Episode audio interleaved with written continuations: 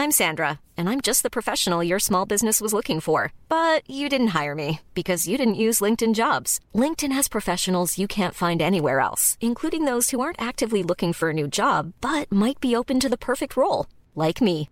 In a given month, over 70% of LinkedIn users don't visit other leading job sites. So if you're not looking on LinkedIn, you'll miss out on great candidates like Sandra. Start hiring professionals like a professional. Post your free job on linkedin.com slash spoken today.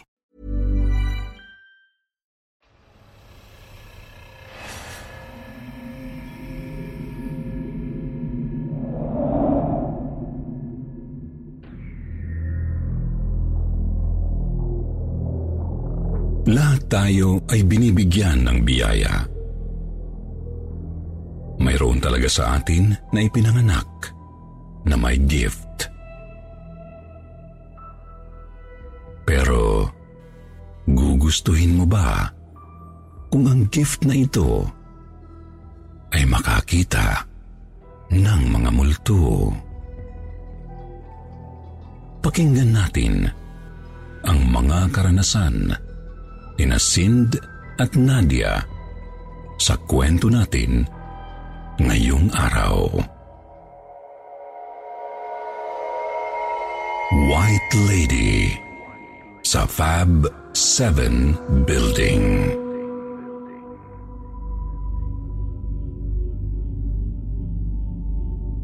Magandang araw po. Nais ko pong batiin ang lahat ng bumubuo sa inyong programa. Lagi po kaming nakikinig sa YouTube at Spotify, lalong-lalo na kung kami ay nagbibiyahe upang hindi mainip at antukin. Tawagin niyo po akong Sind. 36 na taong gulang. Ang aking kwento ay pawang mga katotohanan kaya't makinig po sana ang lahat. Ang aking kwento ay talagang kahindik-hindik na pangyayari na naganap nung ako'y nagtatrabaho pa sa Taiwan taong 2011. Sobrang tagal na nito. Kinakalimutan ko na lahat ngunit laging bumabalik sa aking alaala kapag nakikinig ako sa inyong channel. Ang pabrika na ito, kung tawagin, ay Chimay Inulux. Ngayon ay Inulux na. Buwan ng Hulyo ng taong 2011 nang dumating kami sa Tainan, Taiwan. Bale, 21 kaming magkakabatch. 18 kaming magkakasama sa World Wiser Agency. At ang tatlo naman ay galing sa isang agency na hindi ko na maalala ang pangalan. Apat kaming na destino sa isang building na kung tawagin ay Fab 7 at kami din ay na-assign sa 7th floor. Ang tatlo kong kasama sa shift ay sina Ryan, Albert at Tyrone. Sa isang araw may isang naka-day off at ang tatlo naman ay papasok. Salitan ang day off namin, kumbaga papasok ka ng tatlong araw at magdi-day off ka ng isang araw, regardless kung anong araw ito pumatak. Basta tuloy-tuloy lang ang schedule. Ang pabrikang ito ay pagawaan ng malalaking TV panel kaya ang amoy nito ay parang pintura at kemikal. Araw-araw ang aming suot ay parang PPE laban sa COVID. Nung unang buwan ay wala pa naman kaming nararamdaman hanggang sa isang araw. Naka-day off si Tyrone. Nagbibihis na kami ni Ryan habang si Albert ay naiwan sa loob dahil may ginagawa pa. Ang bihisan namin ay puno ng mga locker na stainless. Makikita ang nasa likod mo dahil para itong salamin. Malinaw talaga. dalawa lang kami ni Ryan na nagbibihis nang may dumaan sa likuran namin na nakoniporming gaya ng suot namin. Tinanong ko si Ryan kung nakita ba niya ang nakita ko. Agad naman siyang sumagot ng oo na may kasama pang pagtango. Hinabol pa namin ang tingin ng dumaan pero wala kaming nakita. Dali-dali kaming nagbihis at lumabas. Napaka-imposible talaga na walang tao dahil kitang-kita namin ang pagdaan niya. Pero imposible rin namang may ibang tao kaming kasama. Dahil dalawa nga lang kaming nasa loob. At nung kinuwento namin kay Albert at Tyrone ang naranasan namin, ang sabi ni Albert, ay mayroon din daw siyang nakita at hindi na lang niya sinasabi sa amin. Si Tyrone naman ay di naniniwala at sinabing guni-guni lang daw namin yun. Si Albert ang may pinakamalakas na third eye sa aming lahat. Mula noon, lagi nang nagpapakita ang lalaking nakauniforme, lalo na kapag kami ay papaidlip na sa trabaho. Minsan ay tatapikin kami nito. Minsan naman ay dadaan ito sa tabi namin at kadalasan dumadalaw pa sa aming panaginip. Ngunit ang pinaka nakakatakot sa lahat ay nung may nagparamdam na white lady sa amin ni Albert. Minsan sabay kaming natulog sa may pahingahan na gawa sa kahoy. Lapag o sahig ito na may malawak na tabla. Papatulog pa lamang ako noon at kitang-kita ng aking mga mata ang white lady. Natatakot ako pero hindi ako makagalaw. Isang babae ang lumapit kay Albert at pilit siyang inaabot nito. Kitang-kita ko rin na iwinawasiwas ni Albert ang kanyang kamay para itaboy ang babae.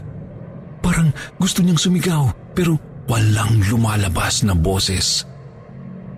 Kahindik-hindik yun para sa akin at nung kami nakakagalaw na, naikwento na namin sa isa't isa ang nangyari Tugmang-tugma ang mga ito. Iisa lang ang aming experience.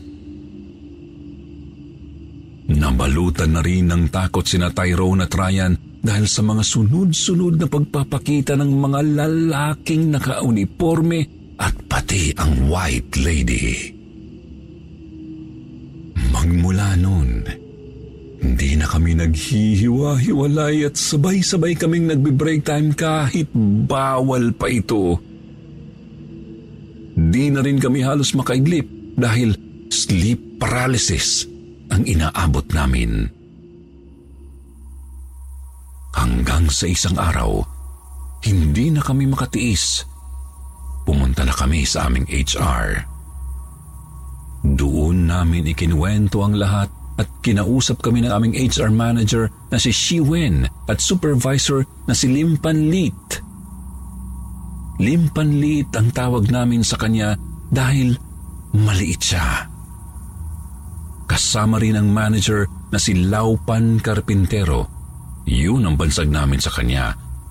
Ang unang tanong nila sa amin ay wala ba kayang Diyos na sinasamba? Bakit di kayo manalangin. Sumagot naman sina Tyrone at Albert sa wikang Taiwanese. Sinabi nilang, nananalangin kami. Bihasa ang dalawang ito sa wikang Mandarin dahil ex-Taiwan sila. Kumbaga, matagal na sila sa Taiwan. Samantalang kami ni Ryan ay first-timer lamang. Kinilabutan na kami nang tanungin ni Shiwen kung anong itsura ng babaeng nakikita namin. Isinalarawan namin ito. Maliit, maputi, mapayat at mahaba ang buhok. Laking gulat nilang tatlo at bigla na lang silang nag-usap-usap sa dialektong taige na sila lamang tatlo ang nakakaintindi. Pagkatapos ay kinausap nila kami. Huwag na huwag daw naming babanggitin ang lahat ng nararanasan namin lalong-lalo na sa mga katrabaho naming Taiwanese. Kung hindi raw, ay papauwiin kami. Nagulat na lang kami sa kanilang sinabi. Pagkatapos ng usapan, ay nagpaalam na at nangakong tutupad sa kasunduan. Lubos naming pinagtataka kung bakit nag-iba ang reaksyon nila nung isinilarawan namin ang White Lady. Hanggang sa nalaman namin mula sa katrabaho naming Taiwanese na matagal na roon mayroon palang isang babae na aksidenteng nahulog mula sa seventh floor at bumagsak sa ground floor. May butas daw sa palapag na yun dahil kasalukuyang may ginagawa noon. Nagulat kami dahil ang aming pagsasalarawan sa White Lady ay tugma sa babaeng nahulog. Marahil hanggang ngayon ay humihingi pa rin ng ustisya ang White Lady dahil sa kapabayaan ng kumpanya. Sa ngayon ay hindi ko alam kung nagpapakita pa rin ang babaeng yun doon. Dalawang taon lang ang nilagi ko sa kumpanya na yun. Magkasabay kami ni Albert na umalis doon. Siya ay papunta noon sa Canada at ako naman ay umuwi na sa Pilipinas. Wala na akong balita doon, pero sana naman ay natahimik na ang galang White Lady sa Fab 7 sa Inulux, Tainan, Taiwan. Nagmamahal, Sind.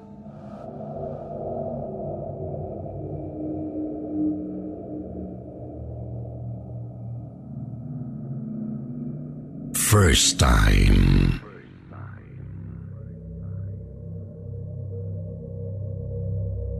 Magandang araw po sa lahat ng taga-subaybay ng Sityo Bangungot. Itago niyo na lang po ako sa pangalang Nadia. OFW po ako dito sa Taiwan at nagtatrabaho sa isang kumpanya sa Miauli. Apat na taon na po ako dito at may kaibigan akong mas nauna pa sa akin dito. Itago na lang natin siya sa pangalan na Fe. May bagong dating na Pinay sa aming boarding house. Pangalanan ko na lang pong Bella. Naging close namin siya dahil mabait at masayahin. Mahilig siyang mag-selfie. Madaldal rin siya at palaging may kwento at tanong. Nang dumating na ang kanyang ARCID, tuwang-tuwa siya dahil makakagala na rin siya. At dahil excited na rin kami para sa kanya, binalak naming gumala sa araw ng sahod. At dahil winter na rin at may sahod na, nagpasya kaming gumala para ipasyal na rin si Bella. Dadalhin namin siya sa restaurant para makatikim ng shabu-shabu dahil hindi pa raw siya nakakatikim noon. Paglabas namin ng boarding house, may mga nakaparadang van na kung sa Pinas ay taxi. Sumakay kami at nagpahatid sa train station. Panay ang tingin ni Bella sa paligid habang nakasakay kami sa tren. Walang gaanong tao dahil pinili talaga namin ang oras na kaunti lang ang sumasakay. Una kaming pumunta sa Hsinchu. Nag-ikot at namili kami. Dahil nga, first time ni Bella kung ano-ano ang pinamili niya. Mahilig pala siya sa mga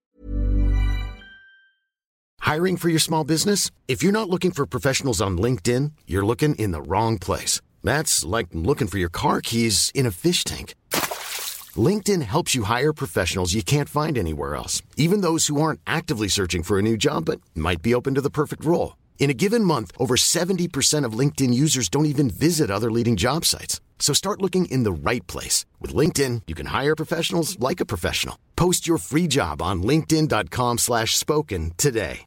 Hello, this is Danny Pellegrino, host of the Everything Iconic podcast, and I'm here to tell you all about Splash Refresher because hydration is mandatory, but boring is not. Now, I love my water, but if I don't spice it up, I'm not going to finish what I took out of the fridge. That's why I love my Splash Refresher, which is flavorful, delicious, bright, hydrating, and zero calories.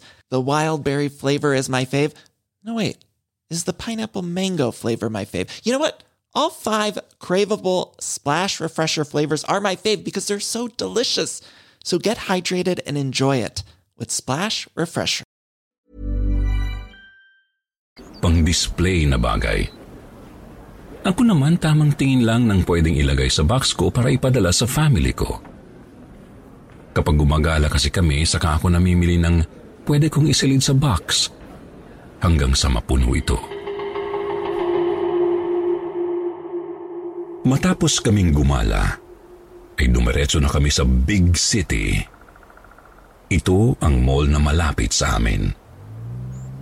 Sumakay kami sa free bus papunta roon. Doon kami kumain ng shabu-shabu. Self-service dito sa Taiwan, kaya nang makuha na namin ang pagkain, tamang kain at kwentuhan lang. Ang dating masiglang Bella ay bigla na lang tumahimik. Nagulat kami sa biglang pagbabago ng kilos niya. Tinanong namin siya kung bakit, pero sinabi niyang wala naman daw. Giniginaw lang daw siya. Panay ang sulyap niya sa kanyang cellphone na parang nananalamin sa screen nito. Napansin ko na halos hindi siya makakain at nababalisa. Pilit na ang pakikipagkwentuhan niya sa amin, pati ang pakikipagtawanan. Malamig ang klima, pero napansin kong pinagpapawisan siya. Nang makatapos na kaming kumain, nagtaka ako dahil paalis na kami pero hindi pa nagre-request si Bella ng groupie picture. E alam naming mahilig siyang magpa-picture. Pero tumanggi siya at sinabing umalis na raw kami kaya nagmadali na kaming umalis. Pakiramdam ko talaga ay may nangyaring iba sa kanya. Habang paalis kami ng restaurant, nilingon ko pa ang lugar. Nakita ko ang katabi naming mesa na may isang babaeng nakaupo. Ang tataka lang ako kung bakit wala siyang jacket o sweater. Itaglamig na. Pero hindi ko na lang pinansin dahil naisip kong baka sanay na nga talaga sila sa malamig na klima. Pero habang naglalakad kami, naisip ko ulit na bakante nga pala ang mesang katabi namin. Walang umupo roon para kumain. Bila akong kinilabutan. Muli akong napalingon nang tingnan ko uli ang mesang yun. Wala na yung babae pero wala namang lumabas na tao sa restaurant. Kami pa lang. Biglang hinawakan ni Bella ang braso ko at hinila na lang ako. Hindi na ako nagtanong sa kanya pero naisip ko na agad na baka yun ang dahilan kung bakit biglang nagbago ang kanyang kilos. Naisip ko rin na nakatalikod siya sa mesang yun pero alam niyang may nakaupo. Naisip ko rin na kaya siguro panay ang tingin niya sa cellphone pero hindi naman siya gumagamit or nag-i-internet ay baka tinitingnan niya ang refleksyon nito. Sumakay kami sa tren na tahimik at parabang nagpapakiramdaman ng kami ay umuwi. Medyo dumami na ang sumasakay dahil Malapit na ang uwian ng mga nagtatrabaho. Hindi naman gaanong siksikan, pero ginigit-git ako ni Bella. tinanong ko siya kung giniginaw ba siya. Pero ang sabi niya ay hindi raw. Tinanong ko uli kung naiihi, pero hindi naman daw. Sinabi ko pa na may CR sa tren at pwede siyang umihi. Nagningning ang mata niya nang sabihin kong may banyo ang tren. Ko na ang nasa isip niya. Gusto niyang mag-selfie doon pero nang ayain ko ay tumanggi naman. Wala raw siya sa mood kaya kinantsawan namin siya ni Fe. Napansin ko na panay ang lingon ni Bella sa bandang kaliwa pagkatapos ay yumuyo ko siya. Gusto ko na siyang tanungin kung may nakikita na naman ba siya. Pero hinayaan ko na lang. Sinundan ko na lang ng tingin ang tinitingnan niya. Wala naman akong nakita maliban sa mga taong nakasakay rin sa tren. Pero nang ibaba ko ang paningin ko, nakita ko yung isang pasahero na nakalutang ang paa, hindi nakalapat sa tren. Napasabi tuloy ako na para akong naiihi. Nanlaki ang ulo ko at para akong nahihilo. Natataranta akong tinanong si Fe kung malayo pa ba kaming bumaba. Nabuhayan ako ng loob nang sabihin niyang malapit na raw. Pero para sa akin ay matagal pa ang malapit na yun. Parang gusto ko nang tumalon sa tren. Hinagilap ko ng tingin ang paa na nakalutang. Pero wala na ito. Napasinghap ako ng hangin para makalma ang sarili. Buti na lang ay wala na. Pero akala ko lang pala ay wala. Lumipat lang pala ng lugar. Nasa tapat na namin siya. Hindi ko alam kung paano siyang nakapunta doon. Eh marami ng tao. Mahirap nang lumipat ng lugar. Halos hindi ko matingnan pataas ang katawan ng may-ari ng paa. Sobrang kinikilabutan na ako, medyo naiinis na rin ako kasi noon lang ako nakaranas ng ganoon. Ayoko namang sabihin na dahil kay Bella. Iniisip ko na baka nagkataon lang. Baka nakakakita talaga ako tapos noon lang na-trigger. Pero iniisip ko rin na baka namamalikmata lang ako. Kaming nagbuntong hininga ni Bella nang sabihin ni Fe na bababa na raw kami sa next station. Nagtataka pa si Fe sa aming dalawa at tinanong kung napapano raw ba kami. Pero sabay naman kaming umiling ni Fe. Pagkababa namin ng tren, halos magmadali kami ni Bella. Panay naman ang habol ni Fe sa amin habang tinatanong kung ano ang nangyayari. Hinawakan na lang namin sa braso at hinatak. Hindi kami makapagsalita dahil takot na takot kami.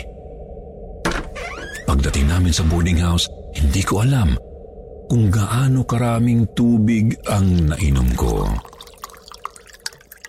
Pagkapasok namin sa room, saka pa lang kami nag-open kay Fe.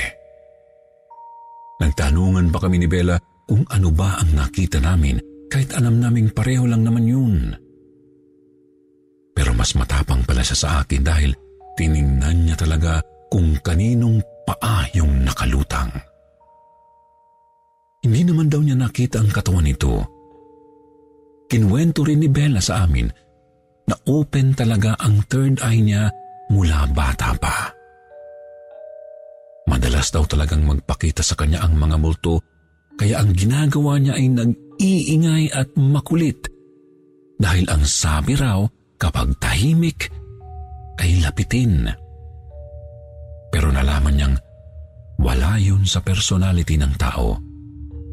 Kapag bukas ang third eye, makakakita talaga. Kaya tinanong ko kung bakit nakikita ko rin eh, hindi naman bukas ang sa akin. Sabi niya, bukas raw ang third eye ko. Lumakas lang dahil nadikit ako sa kanya. Nang gabi na pumunta ako sa dining area para tumambay dahil doon malakas ang signal para tumawag sa family ko. Nakita ko si Bella na nakaupo sa isang mesa at abala sa cellphone. Hindi ko na siya inistorbo dahil mukha siyang seryoso. Habang nakikipagkulitan ako sa nanay ko sa video call, sabi ko sa kanya, may bago akong friend. Ipapakita ko sa kanya pero hagip lang dahil kako busy sa cellphone. Itinapat ko ang kamera ng cellphone ko sa bandang likuran ko kung saan naroon si Bella. Pabulong akong nagsalita sa nanay ko na may pagka-weird kako ang bago kong kaibigan. Pero nagulat ako nang sabihin ng nanay ko na, Nasaan naman daw ang sinasabi kong kaibigan? Eh wala naman daw tao sa likuran ko. Agad akong napalingon tapos ay nakita ko naman si Bella na naroon at nakasubsub na ang ulo sa mesa. Sinabi ko na lang sa nanay ko na wala na pala, umalis na pala. Pagkatapos ay tumayo at sabi ko ay lilipat na lang ako ng lugar dahil humihina ang signal sa dining. Pero nang oras na yon ay sobrang kinakabahan na ako dahil nakikita ko si Bella pero hindi siya nakikita ng nanay ko. Habang naglalakad ako, bigla kong nasalubong si Bella at ginulat pa niya ako Habi niya talaga ang panggugulat kaya napatili ako. Nagsorry siya agad sa akin. Inis na inis ako noon. Halos mapaiyak ako. Kaya sinabi ko sa kanya na nakita ko pa siyang nakadukduk ang mukha sa lamesa. Itinuro ko ang mesa na inupuan niya. Napasign of the cross siya. At sinabi niya sa akin na doppelganger daw yun. Raw siya nagpupunta doon. Kakalabas lang daw niya ng silid namin. Bigla kong naalala na bago nga pala ako lumabas ng kwarto namin ay naroon siya nanunood sa Netflix. Nang sabay naming nilingon ang mesa, wala nang nakaupo doon. Napasabi na lang ako na, paano ba ang hindi makita ang mga ganoon? Pero nagkibit balikat lang siya at nagsorry sa akin. Pero sinagot ko na lang na, siguro nga ay dapat masanay na lang din ako. Ayaw ko naman siyang sisihin sa nangyayari dahil wala naman siyang kinalaman. Bigla na lang nangyari sa akin. Dahil sa mga nangyayari sa akin, may times na nakakarinig na ako ng mga ingay o kaluskos pero wala namang tao.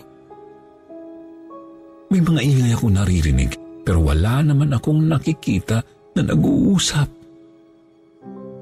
Madalas ay sa gabi ko sila nararamdaman o naririnig. Nang tumawag ako sa nanay ko, tinanong ko kung paano ba magtanggal ng third eye. Tinanong pa niya ako kung bakit kaya dinahilan ko na lang na yung bago kong kaibigan ay ginagambala. Nagulat ako sa sinabi ng nanay ko sa akin. Akala niya raw ay bukas na uli ang third eye ko. Doon na namin napag-usapan na nakakakita nga raw ako noong bata pa. Palagi raw akong umiiyak noon at biglang may itinuturo. Dahil sa pag-aalala ng nanay ko, Dinala ako sa albularyo at pinasara ang third eye ko. Pero ang sabi ng manggagamot, darating daw ang araw na magbubukas uli ito. Hindi naman daw talagang nagsasara ng tuluyan ang third eye dahil gift daw ito. Sir Jupiter, hanggang ngayon po ay hindi pa rin ako nasasanay sa nararanasan ko pero patuloy kong pinapalakas ang sarili ko at ang aking faith kay God. Hanggang dito na lang po ang aking kwento at marami pong salamat sa inyong pagbasa.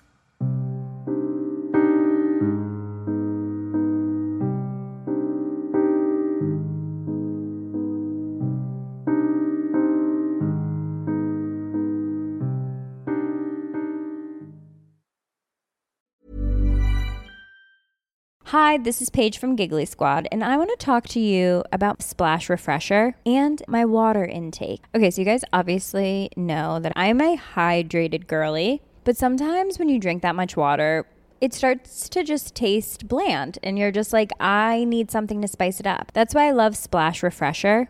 It has zero sugar, zero calories, and it's a splash of sweetness. And they come in five different flavors. They're so good wild berry, acai grape, pineapple mango, lemon, and mandarin orange. My favorite is the wild berry because I just I just love a berry. So if you're like me and you're drinking water all day, then try Splash Refresher. It's going to absolutely change your water game and it's good for you.